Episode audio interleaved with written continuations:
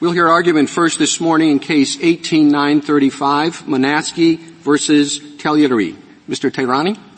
Mr. Chief Justice, and may it please the Court, the Hague Convention on the Civil Aspects of Child Abduction is designed to protect children who have a country of habitual residence from the harmful effects of wrongful removal from that country. In this case, however, the convention was applied to separate two-year-old AMT from her mother, the only caregiver AMT had ever known, and to return the child to Italy, a country where AMT had spent only the first eight weeks of her life. The Sixth Circuit's decision upholding AMT's return to Italy rests on an erroneous definition of habitual residence. The Sixth Circuit held that AMT's parents could share an intent to raise AMT in Italy, even if they had no meeting of the minds. The court never explained how parents can share an intent about where a child will live if there is no actual agreement between them. Tellingly, neither Taglieri nor the United States defends the Sixth Circuit's habitual residence standard. They instead urge this court to adopt an amorphous all relevant circumstances inquiry. But in cases involving infants, the foreign jurisdictions on which Taglieri and the United States rely actually apply a different habitual residence standard. That standard focuses on the primary caregiver's connections to the country of removal, a far more appropriate inquiry. Ultimately, however, under any of the competing definitions of habitual residence and standards of review, the outcome of this case is the same.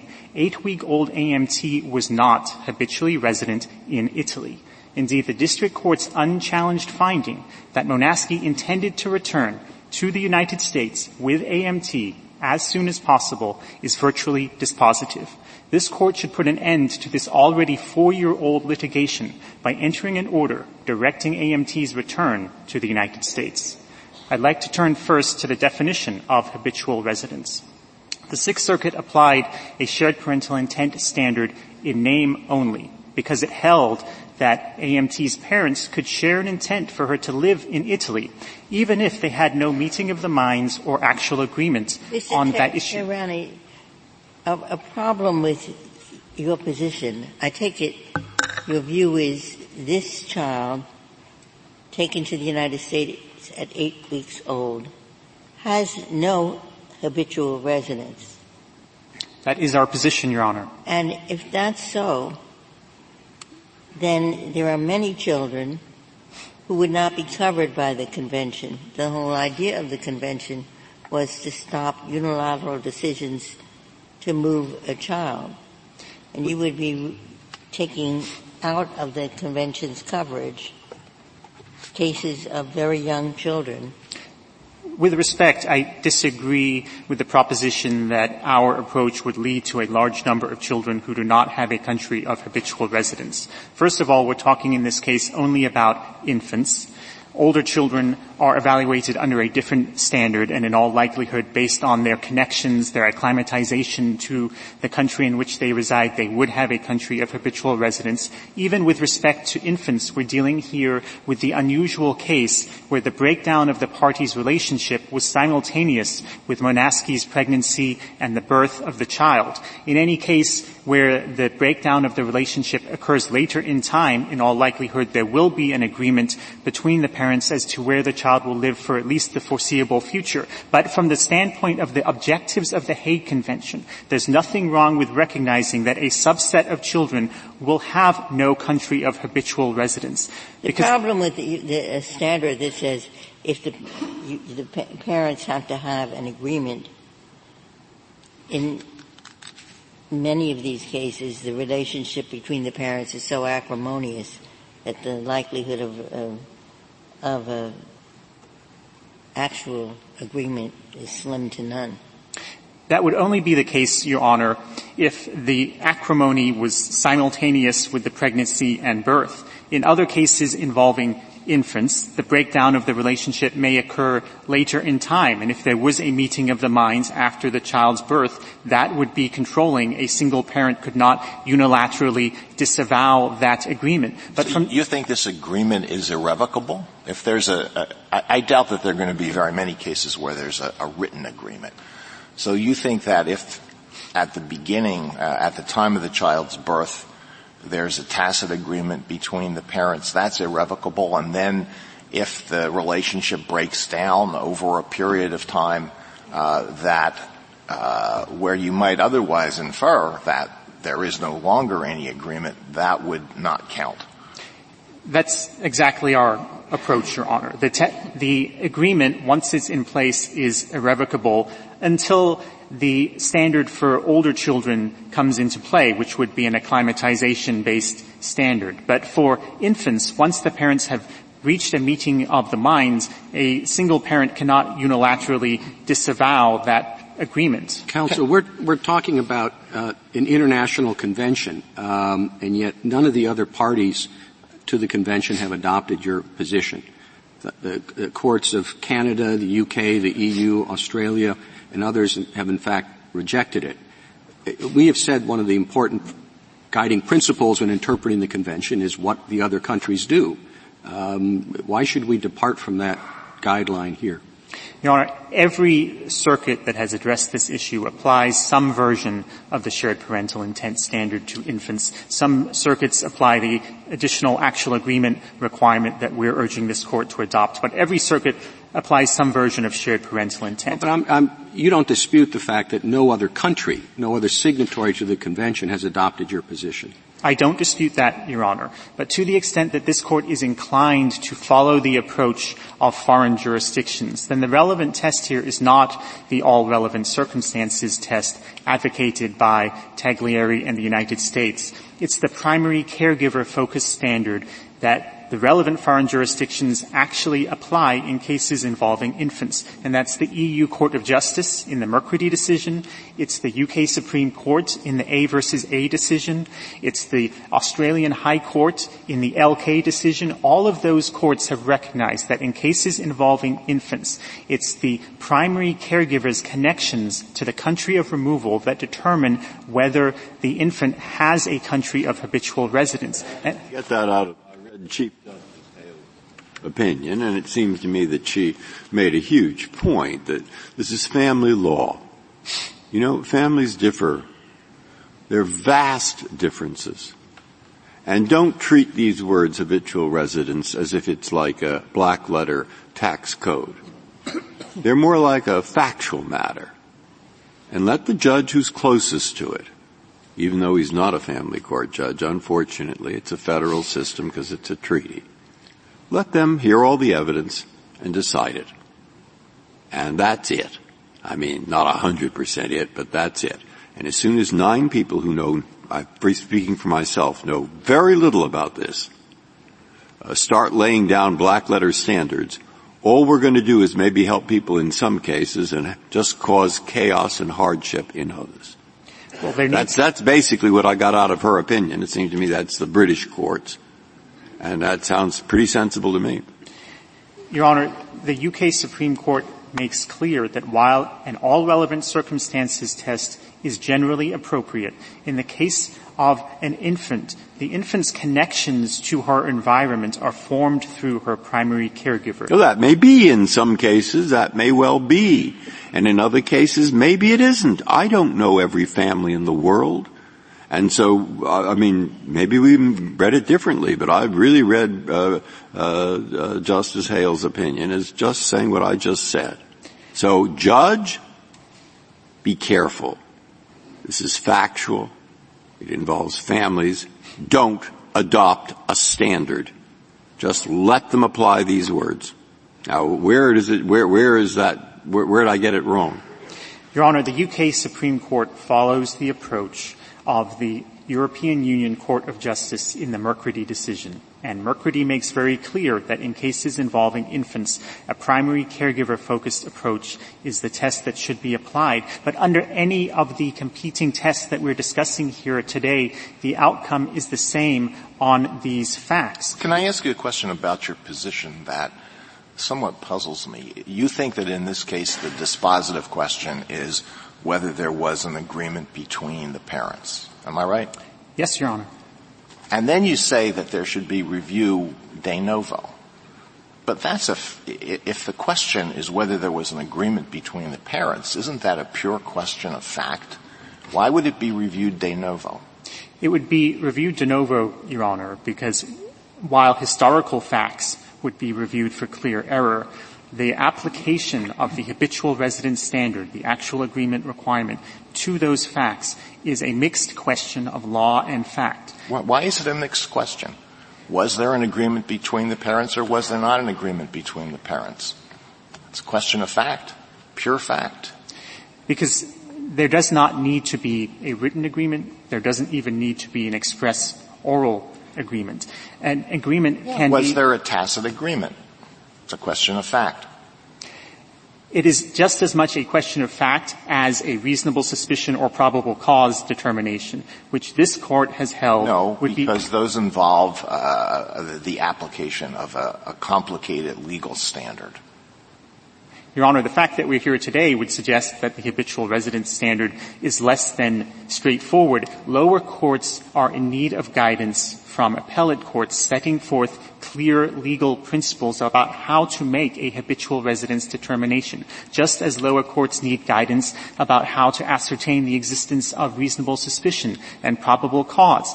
This court emphasized the need for clear guidance in the Ornelas case where it held that probable cause and reasonable suspicion are reviewed de novo. And it's not only courts that need guidance, it's parents who are confronted with these difficult decisions about whether to remove a child from a dangerous situation. They need to know if a child is removed, what is the likelihood that the child will be returned under the Hague Convention? But it's, it's over and over in the, in the history of this convention is that they don't want any rigid tests. They don't want domicile, they don't want nationality. They want a totality of the circumstances. And, and the government points to the Seventh Circuit case, the Redmond case, and saying no one factor should be considered controlling. You just take all the factors and the district judge should weigh those and come to a conclusion. Your Honor, the problem with that approach is that it will breed disuniform outcomes.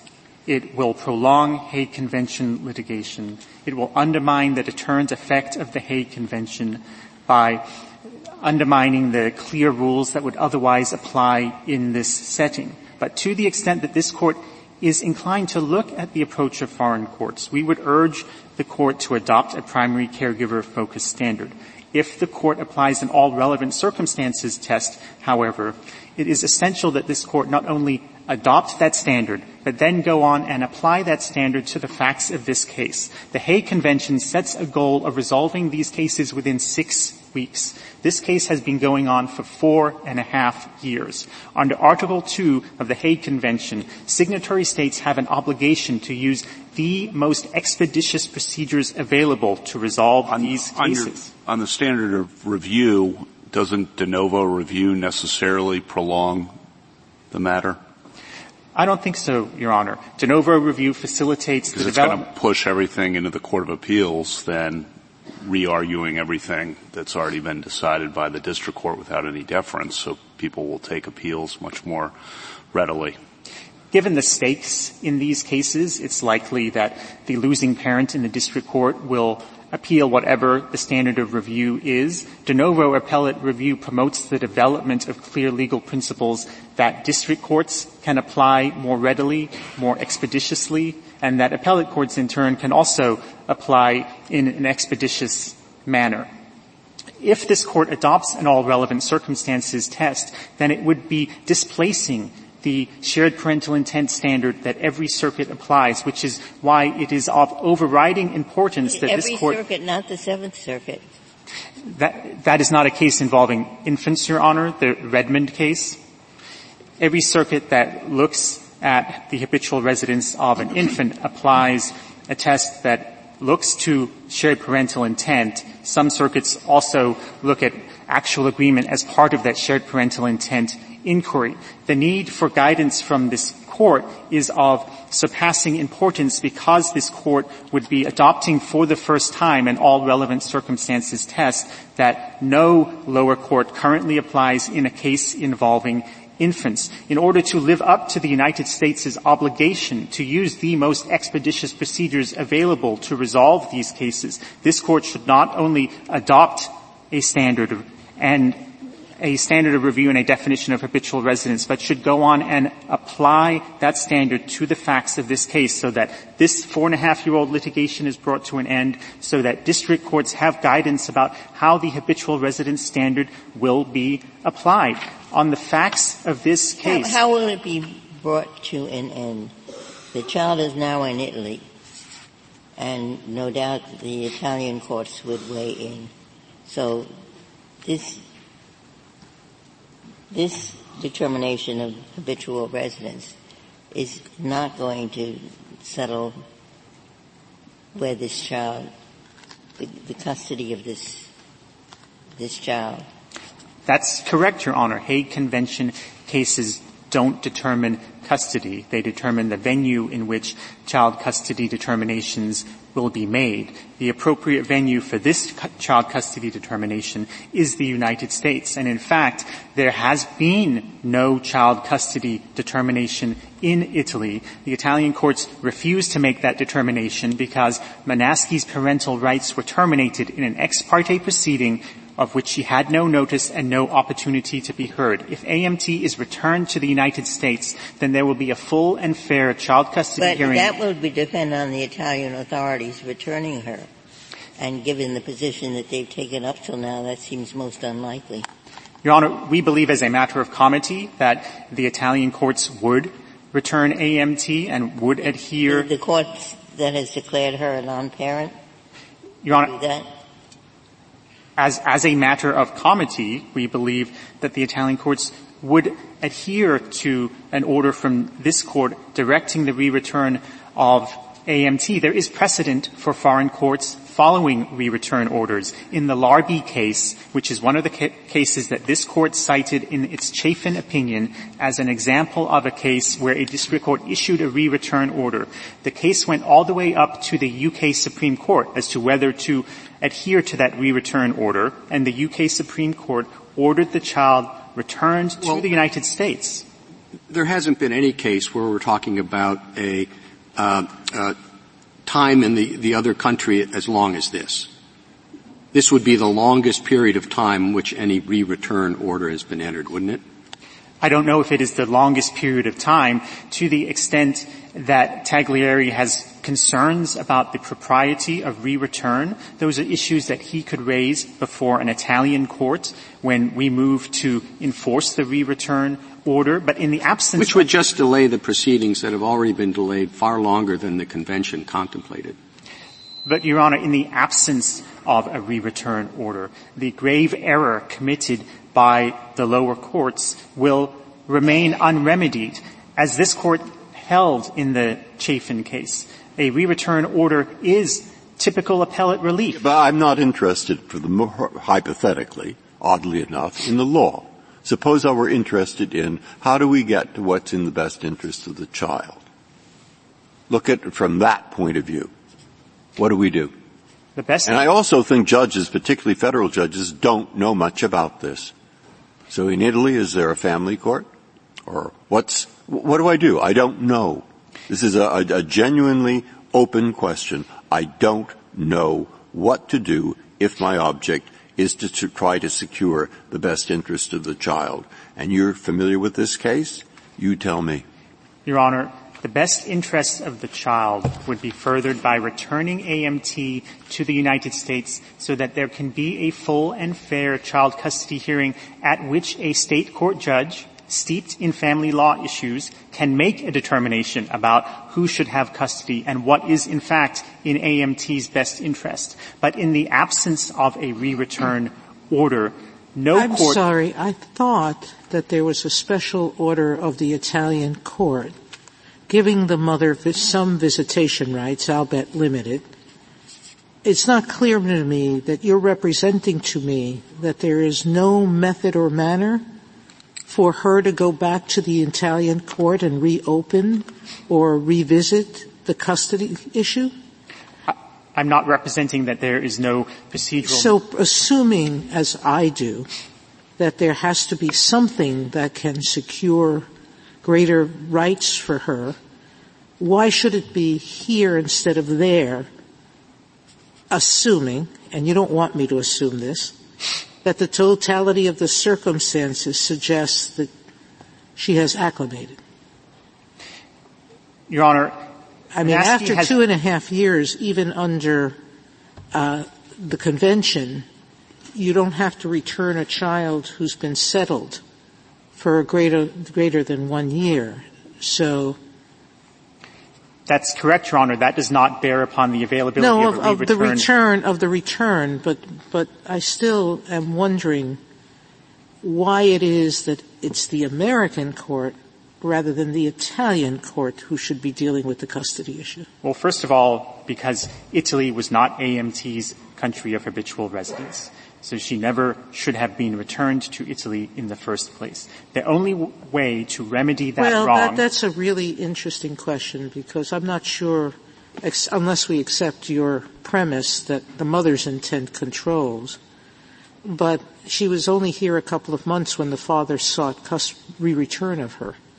But so it's hard to say she was acclimated in those couple of months either. But Your Honor, the question is whether AMT had the type of meaningful, settled, stable existence in Italy when she was removed at eight weeks of age to establish a habitual residence there. And how, she old, most, how old is the child now? She is four and a half years old, Your Honor. AMT did not have that type of existence within her fleeting eight weeks of living in Italy. The Hague Convention is designed to protect children who have a stable, stable, settled existence. That is what is explained in paragraph 72 of the accompanying explanatory report. There will be some children such as AMT who don't form those types of settled connections to a country and whose return to the country of removal is actually detrimental but to the interests. Your position is that she had no habitual residence at that time. That's correct, Is that Honor. correct? Not that it, she had habitual residence. Oh, all right. So either parent at that time could snatch her, and possession would be ten tenths of the law, right? The Hague Convention would not speak to that removal, Your Honor. That doesn't mean that the left behind parent would be without remedies. The left behind parent could seek relief, for example, under the Uniform Child Custody Jurisdiction and Enforcement Act. The left behind parent would have the opportunity to participate in a child custody hearing in the country of removal. That the convention, which was meant to solve this problem of a unilateral removal, would not apply. The convention would not apply if a child had no country of habitual residence. But as the very foreign jurisdictions on which Taglieri and the United States rely, including the UK Supreme Court, the Australian High Court, and courts in New Zealand have recognized, not every child will have a country of habitual residence. How, how long does the child have to, how old does a child have to be before you would say they have a habitual residence? Eight weeks is, under your theory is not enough, but one year, two years? Well, at a certain point, around 18 to 24 months, the focus would shift to the child's own acclimation to his or her surroundings because the child. Where do you get where do you get that number from? Based on the development of a child, child psychology, at a certain point, the lower courts shift their test from shared parental intent to acclimatization once the child has formed his or her own connections. Under the shared parental intent standard for infants, the inquiry looks at whether the intent of the parents is a proxy for the type of settled, stable, meaningful ties that an older child would be able to form. And there will be some children who do not have a country of habitual residence because they did not form the type of settled, stable ties that the Hague Convention is designed to protect. Returning a child to a country where it did not have meaningful connections is just as harmful to that child as permitting the child's removal from a country of habitual residence. Uh, Judge Boggs suggests that in the case of children, uh, children who have lived in a single place for their entire lives, in the case of infant children, that is, who have lived in a single country their entire lives with both parents, that the usual rule should be that's their habitual resident, not irrebuttable, but that that should be the usual rule, that that's their habitual residence. And that's certainly a very administrable rule. It provides a lot of guidance, and it uh, deters anybody, either parent, from uh, taking the child anywhere else, which seems to be a value too. So why isn't the Judge Boggs rule the right one for infants? The problem with that approach, Your Honor, is that it conflates a child's residence with her habitual residence. If the signatories to the Hague Convention had wanted to enact an agreement that was all-encompassing, that applied to all children, they would have prohibited the removal of a child from his country of residence without the approval of both parents. What they instead did was enact a more targeted provision that prevents the wrongful removal of a child from his country of habitual residence because the signatories recognize that removing a child from a country of habitual residence where the child has meaningful ties, has a stable existence would be harmful to the child. But they also recognize that returning a child to a country where it lacks those ties, it lacks those connections would be just as harmful to the child's interests. That is the fundamental problem with the one country rule advocated by the panel in the Sixth Circuit. But whatever the test is that this court adopts, the outcome is the same. The facts are overwhelming here that as a result of the physical and sexual abuse to which Monasky was subject, she formed the intent during her pregnancy to return to the United States with her child as soon as possible. That's what the district court found at Pet App 94A, that Monasky intended to return to the United States with AMT as soon as possible. And that's what she did. The day that AMT's U.S. passport arrived, Monasky left and returned to the United States, fled from the dangerous situation in which she found herself. The signatories to the Hague Convention would never have intended to prevent a mother from removing her child from those dangerous circumstances. Why? That's a question I have here. Of course there's child abuse or spousal abuse raised throughout this, which is a serious problem. So why is this case not involve Article 13, where you don't return a child if there is a grave risk that his or her return would expose the child to physical or psychological harm, or otherwise place the child in an intolerable situation? That provision would seem designed for the problem of spousal abuse. Mr. Why Chief, isn't it here? Justice, may I answer the question? Your Honor, we did urge the district court to apply the exception for grave risk of harm to AMT. Unfortunately, lower courts have construed that exception narrowly.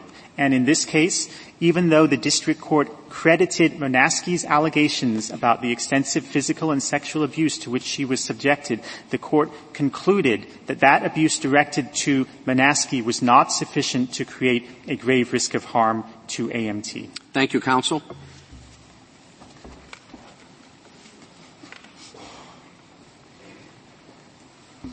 Mr. Joshi?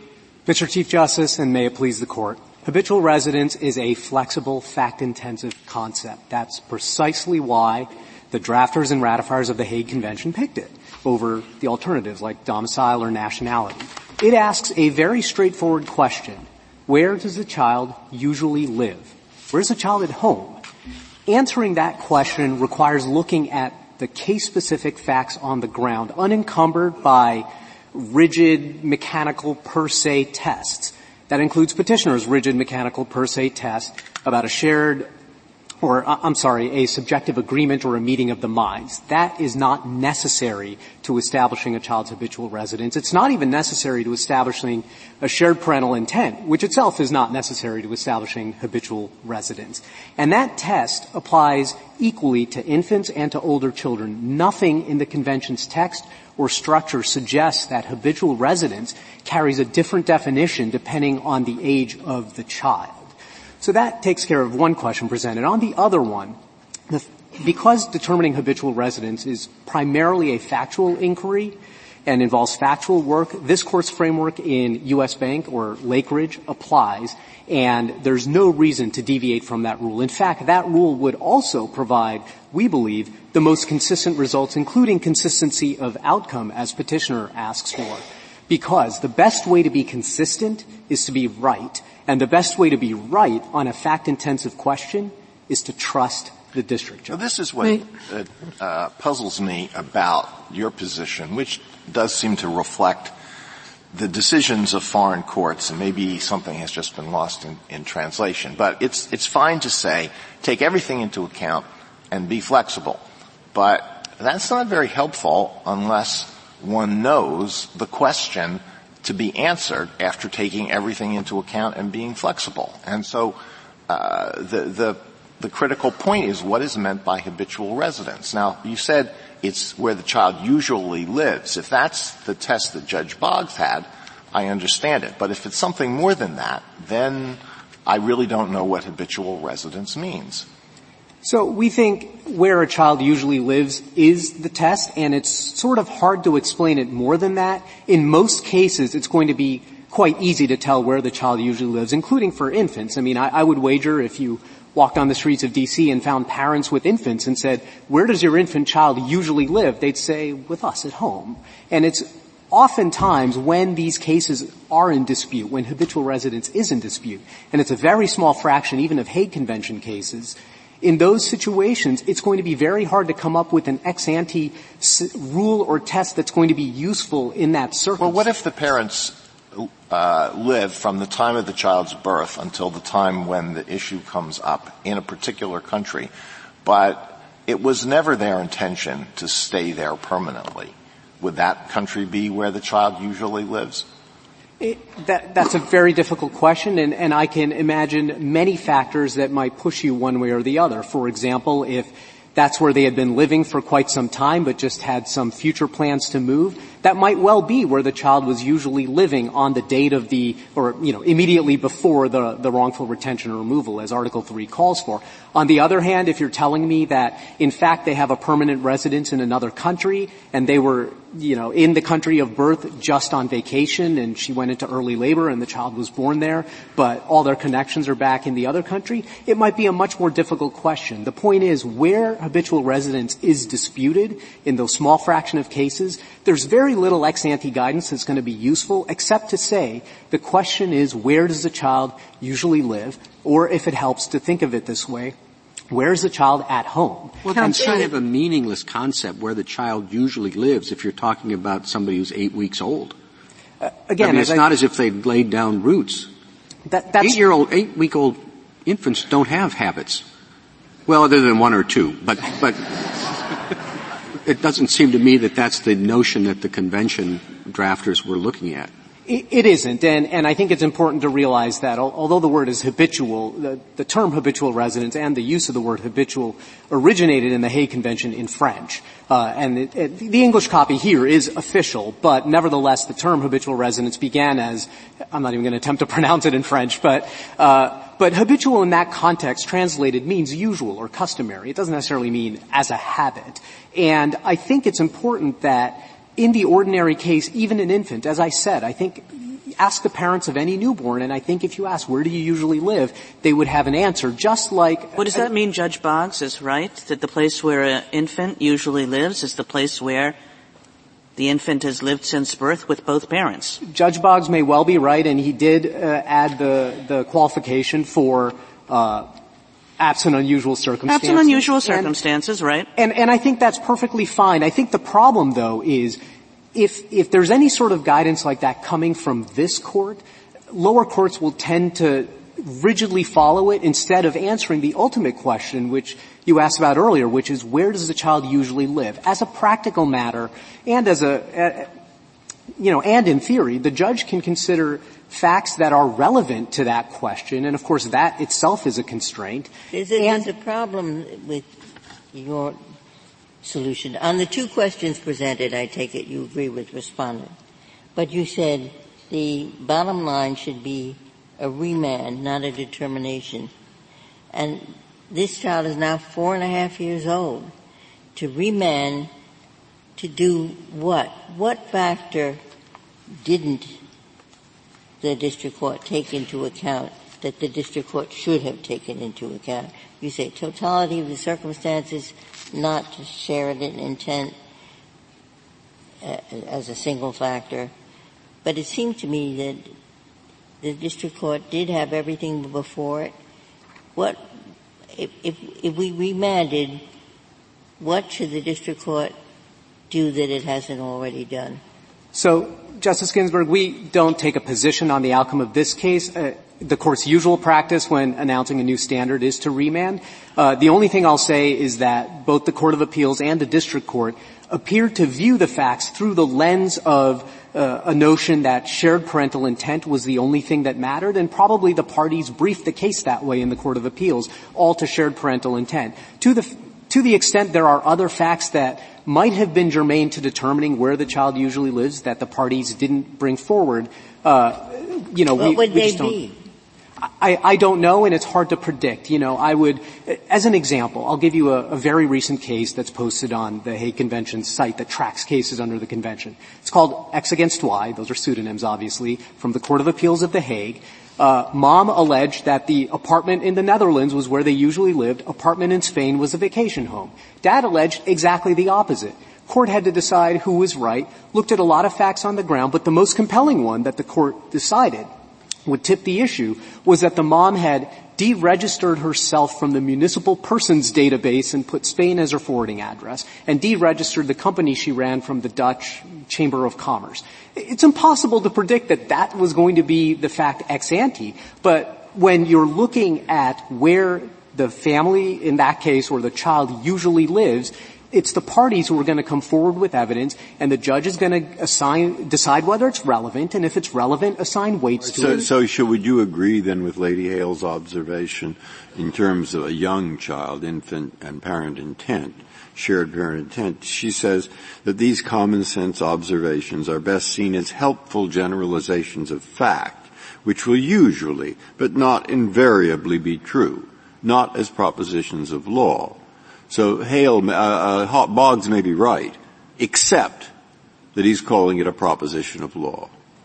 I would agree with that, and I would just, again, I would, I would caution this court from laying down principles like that because when this court says it, lower courts usually take it as proposition well, of then law. if that's so, then is, is it the less risky uh, path to send it back? Uh, if we say it and don't send it back, more likely to be taken as laying down propositions of law. That may well be true. What do you think? so we, we, we don't take a position on it other than to say, you know, ideally this court's opinion will say that habitual residence is... No, you don't have to take a position, but I find it rather difficult. So can you help me? Again, as I said, it's, it's where the child usually lives, and with the I'm facts sorry, we know... where did you get that standard? I look at the European court and it had a different standard. It says some degree of integration by the child in a social and family environment. That's the definition the Bates court, Lady Hale, adopted. I think once we say where a child ordinarily, live, ordinarily lives, we fall into the trap that you had, which is, um, I think courts will be focusing on ordinary out of context. Um, are you disavowing what the other courts are doing? No, we're not, if I may, Mr. Chief Justice. Uh, we think they are looking at the right question, which is where the child ordinarily lives. In difficult cases, no, that's a translation. Uh, uh, uh, they didn't use those words. We, we, think the words they use are certainly relevant to that ultimate determination, and in any event, that is what the text of the convention says, and we think that's what the court should apply here. Thank you, counsel. Mr. Pincus? Thank you, Mr. Chief Justice, and may it please the Court. Just to pick up on Justice Sotomayor's question, I, I think the, the European and UK courts have talked about the family and social environment in which the child's life has developed. I think that, to me, is not that different from where the child usually lives. It may avoid the problem of duration. I think a lot of the problems in these cases sometimes result from the fact that habitual residence into a U.S. Uh, ear may connote some degree of permanence, but uh, the courts, the foreign courts have made clear that that actually isn't the case. It doesn't require permanence. It's, it's just what's usual during the period before uh, the allegedly unlawful return. Um, we agree with the SG regarding the test, and I just wanted to start by saying a few words about petitioner's actual agreement test. As Justice Ginsburg pointed out, it would largely eliminate the convention's protection uh, for very large, for very young children, um, because they would have no habitual residence. Uh, and because one of the spouses in the cases where there is marital discord during the pregnancy and the birth could simply say, I withhold agreement on where the child should live, and that would mean there was no habitual residence as long as there was no agreement. That's obviously a significant gap. Petitioner cites some cases uh, saying that a child may not have a habitual residence, but I think it's important to point out that those statements were made in a very different context, which is actually the one presented in the very large majority uh, of decided convention cases, and that's the situation where the child and the parents live together in country A. Then the child moves to country B with one or both parents. It could be a temporary stay with grandparents, could be for a job, uh, and then uh, the parent uh, who is with the child in country B says, I'm not sending the child back. Uh, and so the question is, what is the child's habitual residence, country A or B? And courts have said in that circumstance, it's possible to lose the habitual residence in A before gaining it in B. Whether that's true or not, that's obviously a very different situation from the one presented here, where the parents are in one country and the child is born there and stays there uh, until the challenge removal. And, and we agree uh, with Judge Boggs as a factual matter, not as a legal principle, that those facts are very likely to lead to the conclusion uh, that the child's habitual residence is that country, absent unusual circumstances. There can be different facts. The child's born on vacation.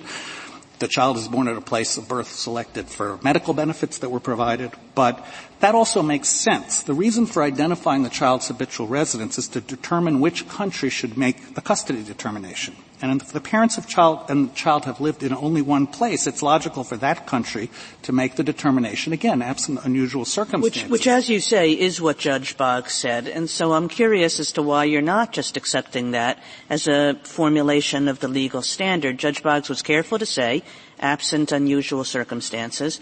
And I suppose I would say that the benefit of doing that is, you know, if you take this Solicitor General's test, this is on page 26 and 27, I'm not going to read it because it would take too long to, uh, to do all the factors that they think ought to go into this inquiry.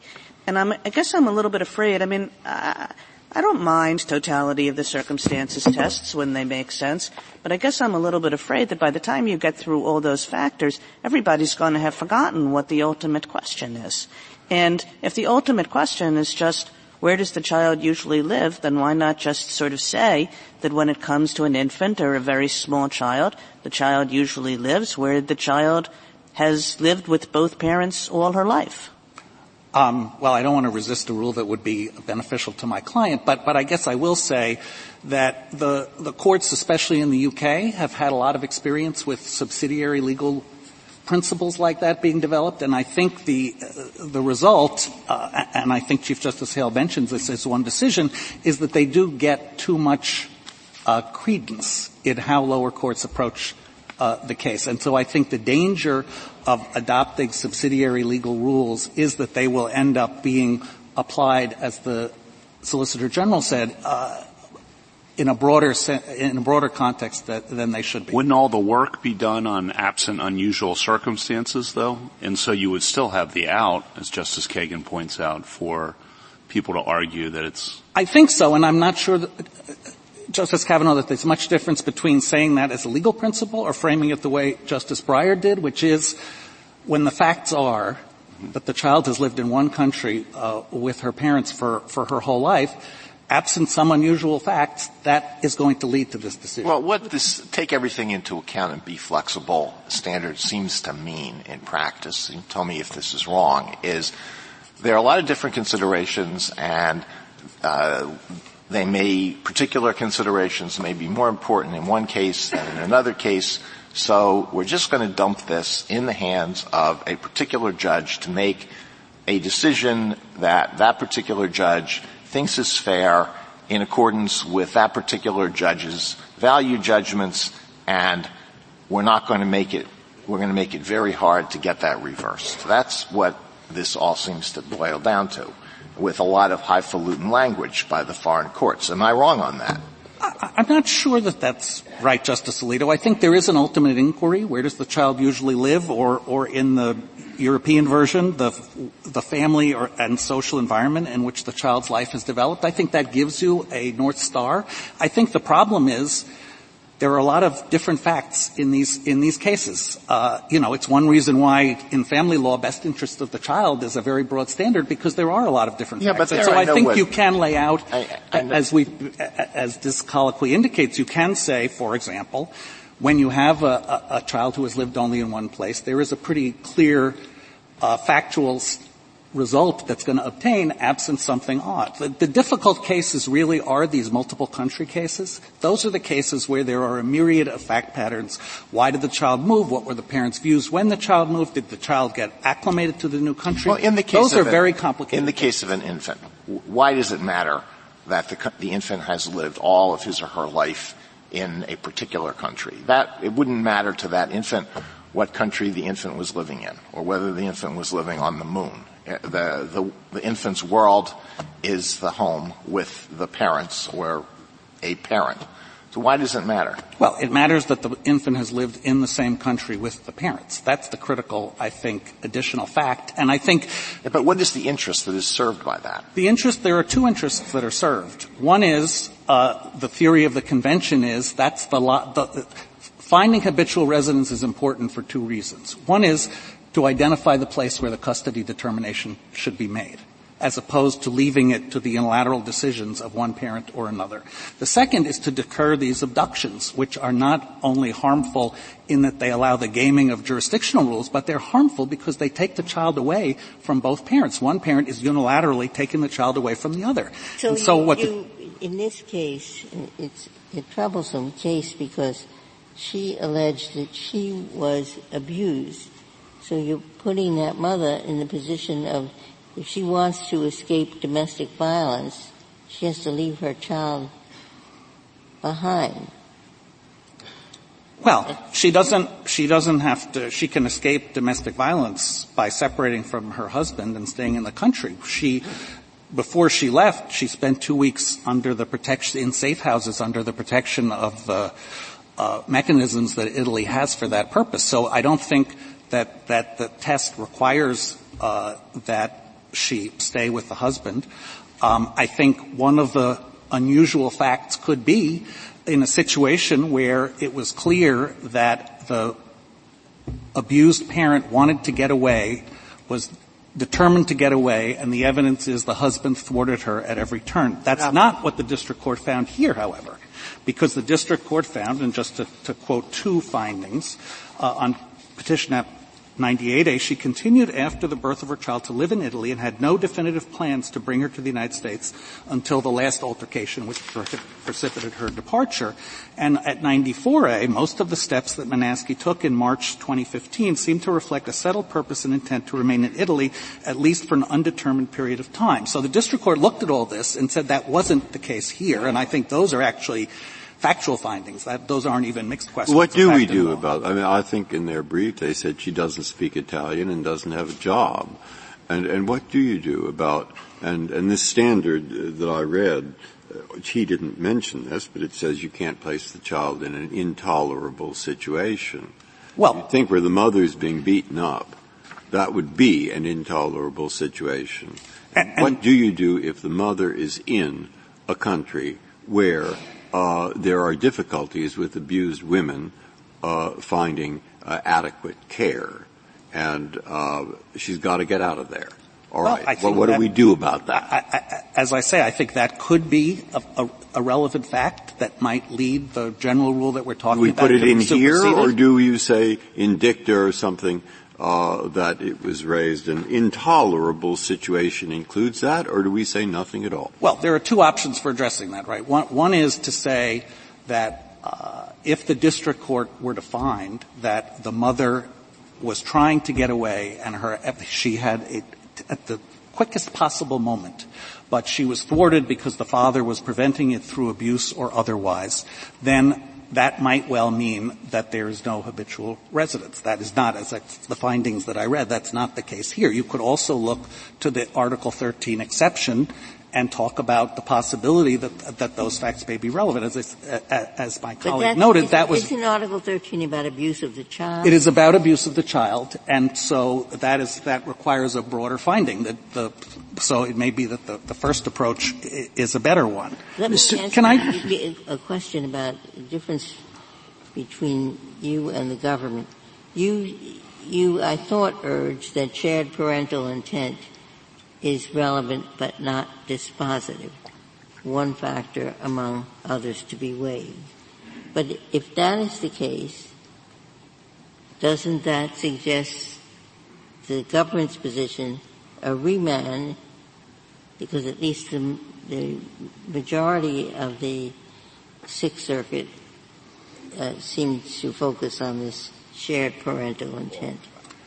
Well, let me, let me answer that in two ways, if I may, Justice Ginsburg. First of all, I think it's important to unpack the phrase shared parental intent. I think the way the lower courts, as we discuss in our brief, the, low, the way the lower courts in the United States have applied that is what's the intent of each parent? That can be proven by words, deeds, objectively. What's the, what is the parent's intent with respect to the location of the child? That none, there's perhaps one case in which a, federal court of appeals indicated that, that a meeting of the minds might be necessary, and even that court relied on an alternative ground. So I think the, the question is, is the intent of the parents with respect to where the child lives relevant? I think yes. It can be proved they don't have to have jointly agreed. They can each have the same intent.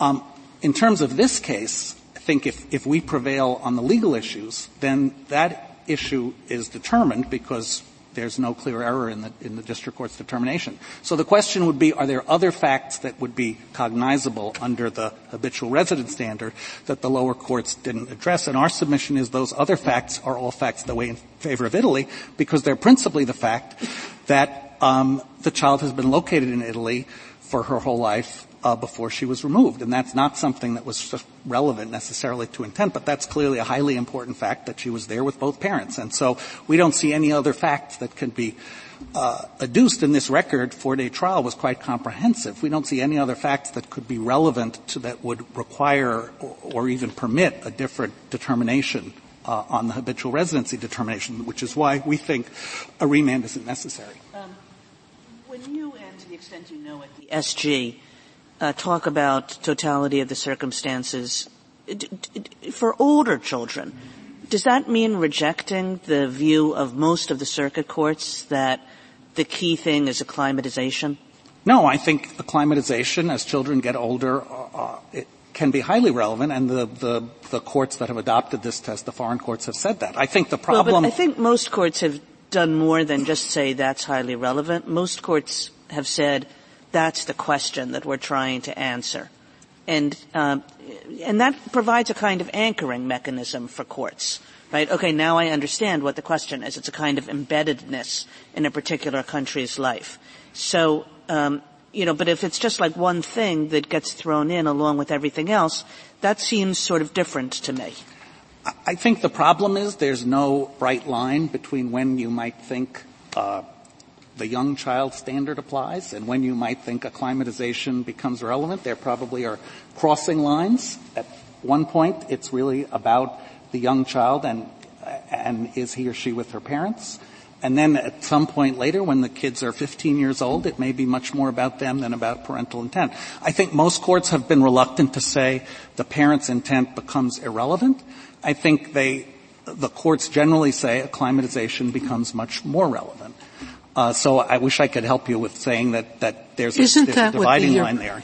Isn't that what the European court said with respect to infants? It didn't say that you put parental intent or agreement um, as being the most important. It used the word just an important factor, I think, with, I think with their language. That's exactly right, Your Honor. So how do I discern that the mother's intent was to stay in Italy or that the child had acclimated to Italy or integrated into Italy when the child was being, the, during those eight weeks, she was moved from one spot to another. She didn't live consistently with the father. Well, they were separate. between two places. Between two places, but the father wasn't in the first place. Then the mother went for a couple of weeks with the father and then brought her back into the, uh, the shelter. Um, the mother, I think, had some fairly potent evidence that she was making plans to leave Italy. Um, everything about the entire situation surrounding this child was simply up in the air. Well, I think so those. Why couldn't sorry. a court reasonably conclude that no settled place, no well, ordinary place had yet been formed for this child? That's a possibility we haven't talked about, but I have to presume that if we tell a court that it's the totality of the circumstances, that it is in fact one of the options it has. I think it is. In this case, I think the, the portions of the district court's opinion that I read on page 94A and, and 98A preclude that in this case because the district court rejected those that as the mother's intent. I, I think for the reasons that we've been talking about, uh, and I'd also say the movement from place to place is something that lower courts have rejected if it's within one country because the idea here is to find the country of habitual residence and if those movements, the Second Circuit uh, said, speaking through Judge Cabranes, uh, if those movements are within the country, they don't they don't really count when they're within two places. Um, I, I, wanted to mention uh, the Justice Breyer raised a question about Italy and what the proceedings might be there. Um, there is a, a, proceeding in Italy, a custody proceeding, that a petitioner actually uh, this past October has filed a custody petition. She filed some prior petitions. They were rejected on jurisdictional grounds. As I understand it, this petition is in the right Italian court and raises the custody question. But what about the, the this ex parte declaration depriving her of her parental rights. That's still standing. I think that's one of the issues that will be adjudicated in this Italian proceeding. And as, as, as uh, Justice Sotomayor pointed out, the current status is that the the legal custody of the child is with the Italian authorities. The father has generally physical custody. The mother has visitation rights. There are periodic reports being filed uh, by the Italian Social Services Authority about what's going on. So the Italian authorities are pretty seized uh, uh, of this matter. So j- just to, to return to the, the question of the, of the remand, I think our view is, uh, for the reasons I was discussing, that the district court's findings really deal with the intent issue, his, fa- his factual findings, let putting aside his uh, ultimate determination on habitual residence. All of the other facts that could possibly be relevant under the Judge Boggs standard framed as a, a, a, a factual presumption we think weigh in favor of uh, Italy as the place of habitual residence, and we agree that that it would be great to cut off these proceedings. Uh, tomorrow will be the three-year anniversary of AMT being returned to Italy, um, and it would certainly be good for the this uncertainty to be lifted so that she could then, the Italian authorities could proceed with the custody determination uh, without this issue uh, being uh, raised. And, and I do think, as several members of the court said, that there would be significant problems with the issuance of a re-return order, both in terms of a U.S. court's ability to issue such an order given the equitable considerations and also the extent to which such an order uh, would be uh, accepted by the Italian authorities. Unless the court has any further questions. Thank you. Thank you, counsel. Uh, two minutes, Mr. Tayrani. Thank you. Three points, Your Honor. With respect to the standard applied by foreign courts to cases involving infants, I would point the court to paragraph 55 in the European Union Court of Justice's decision in the Mercredi case, the court there stated that an infant necessarily shares the social and family environment of the circle of people on whom he or she is dependent. Consequently, where the infant is in fact looked after by her mother, it is necessary to assess the mother's integration in her family and social environment. That is the standard that Lady Hale adopted in the A versus A case at paragraph 54 sub 6.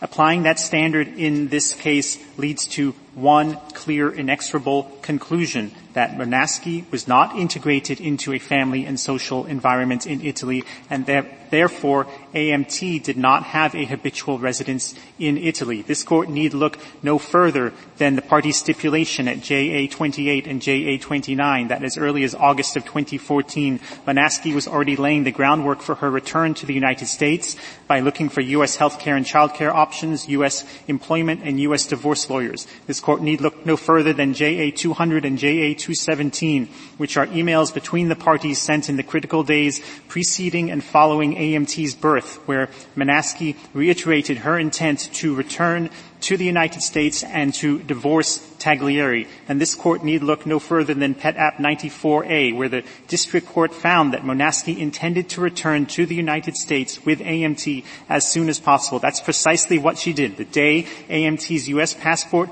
arrived, when AMT was eight weeks old, Monasky fled the dangerous situation in which she found herself and returned to the United States. This court can and should make that determination, and it should order AMT's return to the United States for a full and fair child custody hearing, which is the only venue in that in which that hearing can take place. Thank you.